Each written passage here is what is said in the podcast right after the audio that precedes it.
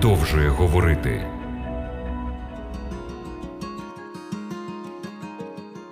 Шановні радіослухачі, радий вітати вас на хвилях радіо Голос Надії в програмі Біблія продовжує говорити. З вами я, її ведучий Володимир Гриневич. Темою нашого дослідження сьогодні буде четверта заповідь із закону Божого. Ви намагалися коли-небудь уявити собі перший день Адама і Єви, коли вони разом зі своїм творцем знайомилися з Едемським садом, який повинен був стати місцем їхнього проживання. Уявіть собі, наскільки б ви були здивовані, якби в перший день вашого життя повністю усвідомили все, що вас оточує, і могли б розмовляти особисто зі своїм творцем. Це було б чудово, чи не так? Якщо хто-небудь був присутній на пологах, то знає, як новонароджені вперше реагують на яскраве світло. Деякі малюки народжуються з широко відкритими очима, оглядаючи все навколо, ніби хочуть зрозуміти, що означає ця різка зміна декорації. Інші тільки кидають погляд навколо, а потім міцно зажмурюють оченята, ніби хочуть повернутися туди, де темно, безпечно і тепло. Але як це було у Адама і Єви? Вони були створені повноцінними дорослими людьми. Адам вже з першого дня був здатний говорити і давати імена тваринам, рибам і птахам. Напевно, для Адама і Єви перший день був надзвичайно цікавим, але і дуже виснажливим. Уявіть собі їх радість і полегшення, які вони відчули, коли сонце схилилося за горизонт до заходу, і нічні тіні лягли на сад. І в цей час Бог повідомив їм, що настав час відпочинку. Все, в чому вони тоді потребували, це час для спокою і відновлення, коли вони зможуть лише насолоджуватися прекрасним даром життя, який їм подарував Бог.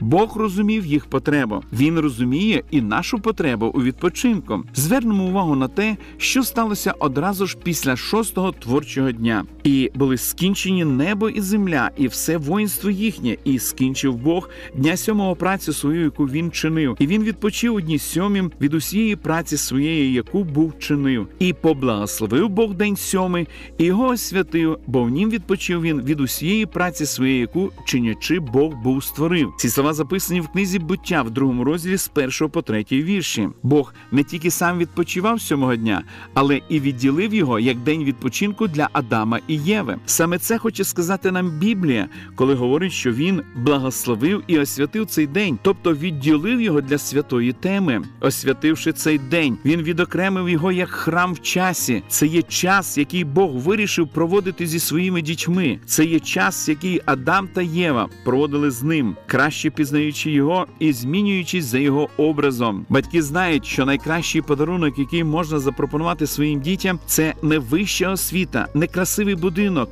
в якому вони будуть жити, не шикарний автомобіль, який вони будуть водити, і не безлімітний рахунок, який вони могли б витрачати в магазині іграшок. Хоча, можливо, вони оцінять все це, але ви знаєте, найважливіше, що ви можете дати своїм дітям, це час, дорогоцінні миті, проведені з ними, коли ви допоможете їм осягати уроки життя, допоможете справлятися з малими і великими проблемами, і дасте їм зрозуміти, що ви любите їх і дбаєте про них. Дар часу це дорогоцінний дар, чи не так? Це дар дав Бог Адамові та Єві. Перший повний день їх існування був днем, який Бог відділив як святий, відділив, щоб провести його разом з ними. Наскільки важливим був для Бога час, який він проводив поруч зі своїми дітьми, стало зрозуміло тоді, коли він зібрав дітей Ізраїлю біля підніжжя гори Сінай, після того як звільнив їх з рабства в той день.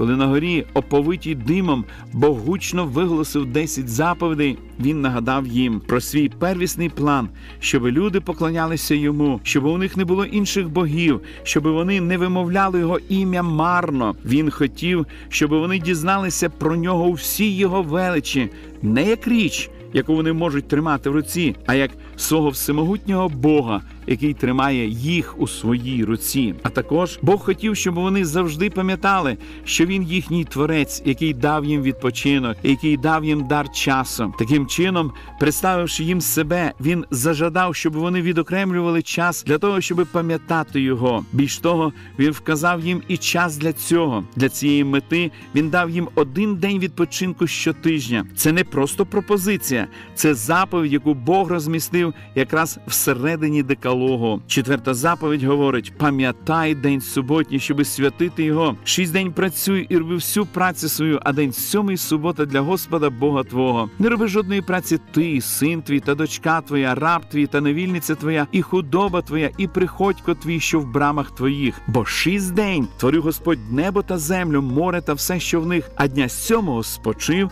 тому поблагословив Господь день суботній і освятив його. Повірте мені, що цей закон не був тягарем для людей, які тільки що були звільнені з рабства, де працювали сім днів на тиждень. Взагалі-то я думаю, що з усіх десяти ця заповідь була їхньою улюбленою. Ця заповідь не тільки відділяла день для їхнього відпочинку, вона також відділяла їх від навколишнього світу. Вона відрізняла їх як народ, народ особливий і обраний і коханий. Бог бажав, щоб створені ним люди відпочивали. Подібне було нечуваним в стародавньому світі. Взагалі-то найбільш відомий міф про творіння зовсім по-іншому описує взаємини між богами і людьми, яких вони творили. Цей міф відомий в історії під назвою Енума Еліс, що з'явився в Месопотамії. Він розповідає про війну між богами, в якій головний бог Вавилонського пантеону Мардук виграв битву проти Тіамати, богині моря. Після завершення війни, коли всі боги вклонилися Мардуку і проголосили його царем богів,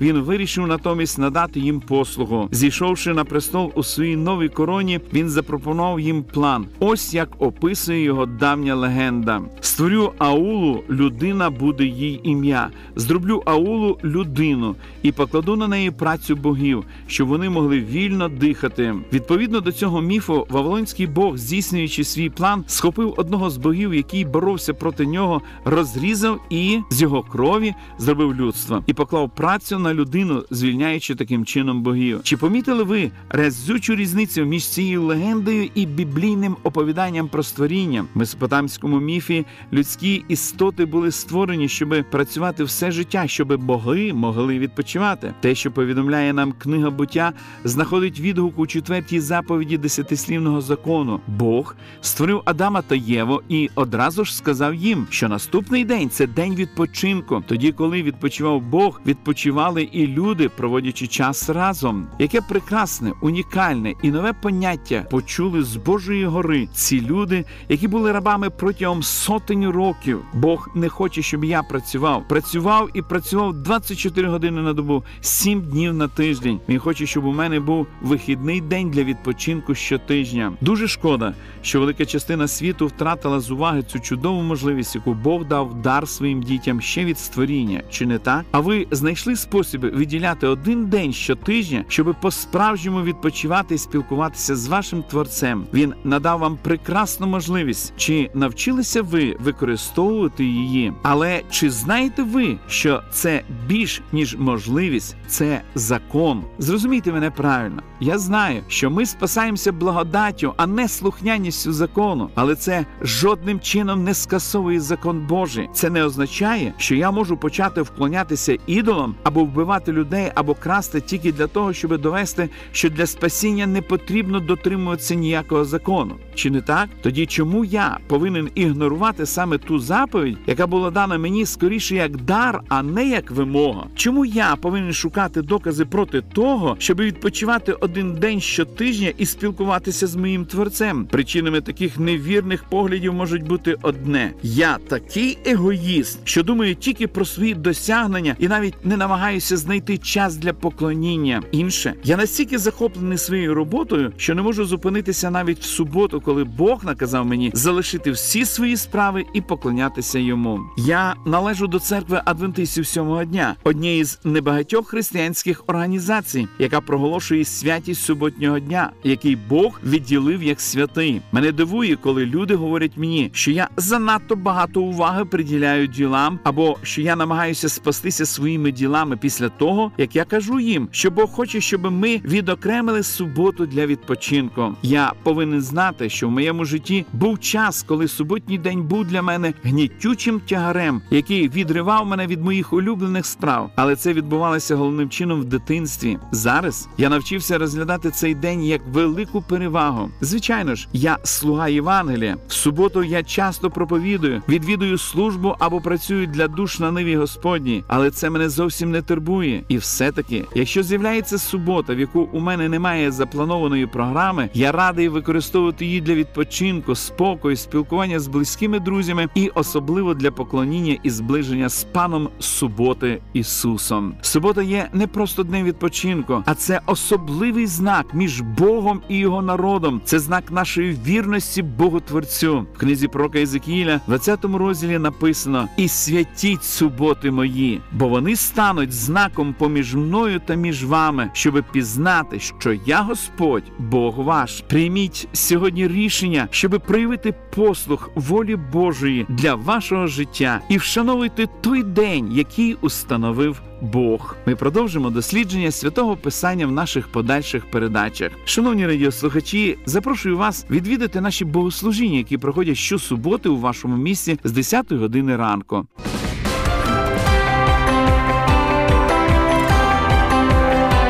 Лише світло, лише добро, лише надія.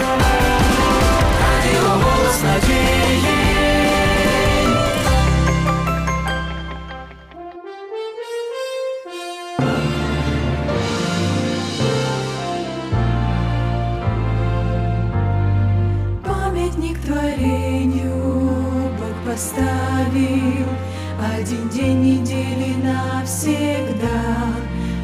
Освятил Он покой субботний Что подыхать могли мы от труда Восхищаясь всем творением Делом рук великого Творца Прославляя Его премудрость Направляя взор свой в небеса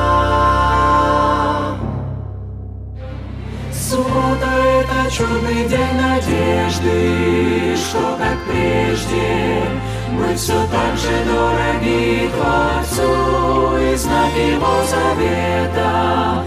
Радость света нас сближает с Ним лицом к лицу. Суббота — это песни о небесной гармонии вселенной и нетленный гимн хвалы славы simulacum